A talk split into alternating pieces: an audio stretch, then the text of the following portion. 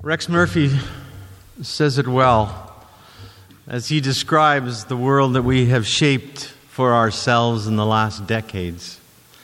He writes in one of his National Post articles Every little world saver, and even the big ones too, are stars in their own private movie in this social media world. They write and direct as well and the script never changes. It goes kind of like this They and they alone see a world in menace. They and they alone know, absolutely know, what the danger is and what the world must, must, must do to avoid collapse and devastation. And that salvation, he says, always, always means that they must be granted the power to change the world and all it does, so that their vision and their certitude can be validated. Anyone can shape the world into their image, and they themselves are the heroes. Joshua Ramo calls it living in the age of the unthinkable or living in a revolutionary age. Tweets are used to set international policy. Facebook postings replace hard and researched news. The truthfulness of the internet is never questioned.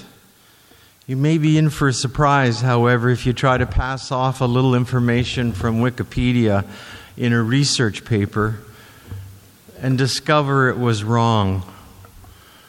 So don't try it. Or at best, maybe it's shallow. But hey, you don't have to worry. Just cry out. Fake news. And that makes what you say right anyway. Information is king.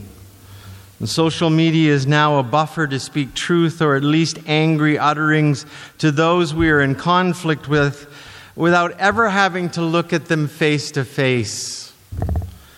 How many of you have experienced the assault of a loose tongue in a tweet or an internet feed? It doesn't appear that there are any Bible verses, at least that I can find, that deal with that phenomenon. And as you come to this place called Tyndale University College or to Tyndale Seminary, it is our job to pass on to you the ability to grasp the challenge of living intellectually, socially, and spiritually to navigate this increasingly complex and unmoored world. No matter if you're studying to be a teacher, to act on your call to vocation in ministry, in business, whatever it is that God is calling you to, you will receive a degree at the end of your time here in counseling, in history, in theology, in psychology. Let's not forget business again. Or international development, or pastoral studies, or spiritual formation, or education human services. Whatever your paper says at the end, you will have to have the skills to navigate this world. You will have the privilege of studying under Stanbury and Gorel and Franks and Youssef and Duquette and No and Santos and David and Kessler, Noel, Nian and Eidstrom and Fott, Draper, and so many others. And at the end of your journey here, we will set you loose into this world, hopefully wide eyed, with some imagination, hopefully not naive, but anticipating what is next, knowing that you can make a difference by the way you approach your vocation that you feel God is calling you to. In a world that is increasingly losing the art of listening progressively laying aside the ability to think incisively in a world that is losing an admiration for character and truth, in a world that it's lost its anchors and its plumb lines. In a world that is not simply growing more hostile to Christian faith, but in a world that is losing the ability to tolerate difference in general especially if it disagrees with a personal reality or opinion that is contrary to what God has created. We believe that at Tyndale, you will be taught and formed to be different. At the seminary, we believe in an engaged theological reflection rooted in biblical foundations and interpersonal and spiritual insights. As an institution, we believe that a critical mind combined with a rooted and a formed character is crucial for this time. And that when it is undergirded with a compassionate and caring spirituality, we believe we can make a difference. You will be given tools and soul formation so that you can live in this world secured and not threatened. Recently, Catherine Kraus, who graduated with her BA in philosophy in 2014, just passed her PhD dissertation defense at the University of Waterloo. She wrote to her professors here at Tyndale to thank them this last week. Listen to what she said. I wanted to thank you for the years of Tyndale classes with each of you. You not only taught me to do engaged and rigorous philosophy, setting me up to succeed academically, but to do so with a deep and a sustaining faith. Wouldn't you like to be accused of that? Right now, you only taught me, uh, right now, many of my friends seem to be in a time of deconstruction, their words, questioning everything and feeling so disoriented. And it has made me so grateful that I gained the skills to engage with the process of deconstruction, but also know how to rebuild and to stay the course. I often find myself in a somewhat, I love this line philosophical counseling role, walking people through what good reasons look like, and how to sort out hard topics with logic and intellectual humility. I wouldn't have been able to support people in this way if it wasn't for my time of learning with each of you at Tyndale. So thank you. Way to go, Pat.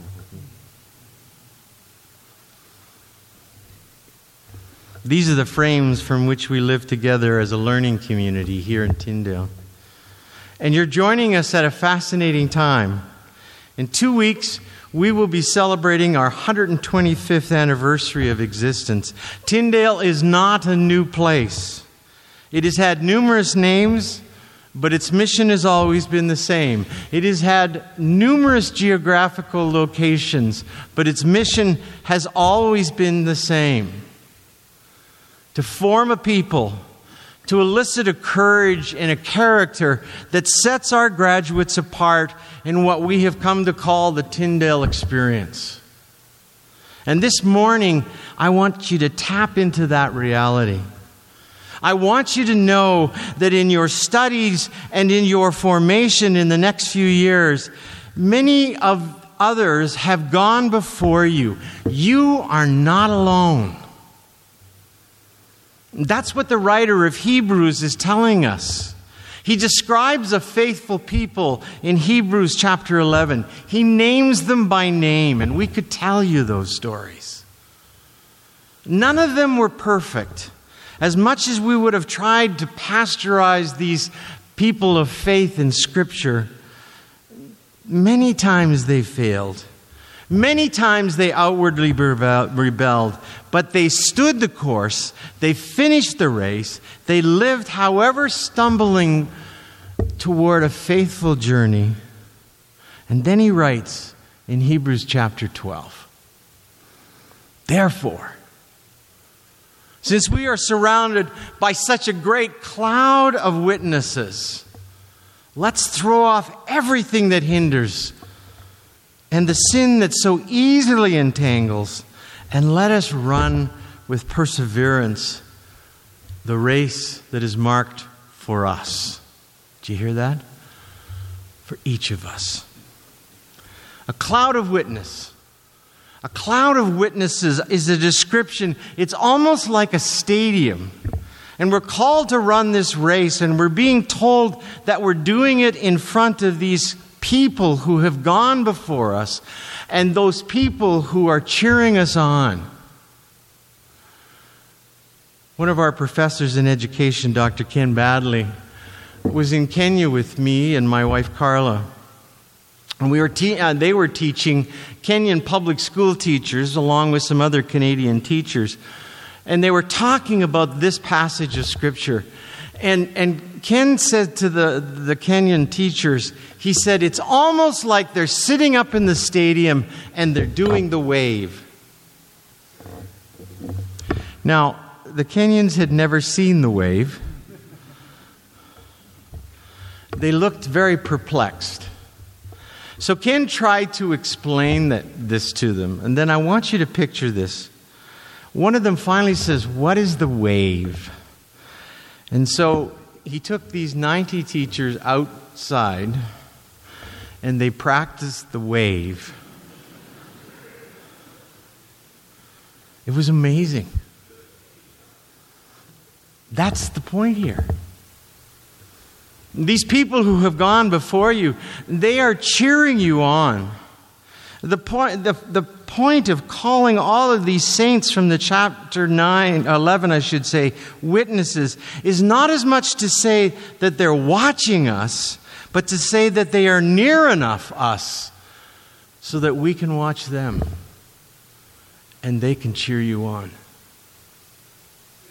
My father uh, managed a business when I was playing football in university he always seemed to manage a business trip to the city that I was playing football in.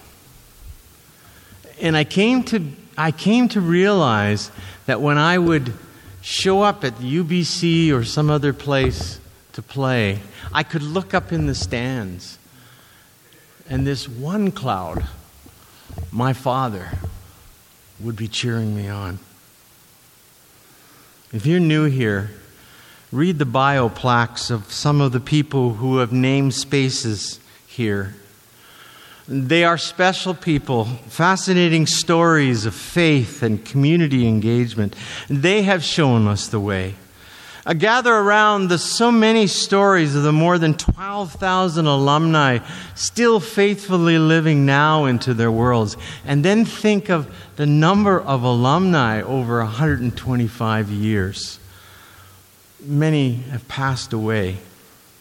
They are sitting in the stadium of life. And you will run this race, and you will need to know that they are cheering you on and they're doing the wave. You are not alone. And if that isn't enough, then think of the tremendous band of supporters, some of who are here. In fact, some of you are here because they've provided a scholarship that it made it possible for you to be here. It isn't easy to provide a quality of educational experience that has no government funding except student loans. But they make it possible and they make it affordable, and you should get to know their stories. They're amazing people. So this morning, I want to welcome you to Tyndale. This unique place in a remarkable city, which is considered to be one of the most multicultural cities in the world. And I want to invite you to drink deeply into its color, into its vibrancy, and its life. But at the same time, let it be a springboard for learning and formation. And at the end, as I said at the commencement service last year, I want to suggest to you at the end of this, we want you to be more in love with Jesus than when you came. I realize that sounds simplistic and elementary, but in truth, in my experience, it's much more difficult to do than to say or even conceptualize. You will learn that knowledge doesn't always lead to kindness and compassion and even goodness. You will learn that really it is something from the inside, an intentional urgency to be something more intellectually, in terms of your character, and in terms of your faith. Because these are the kind of skills necessary to speak and to live and to navigate this world. Welcome to this journey.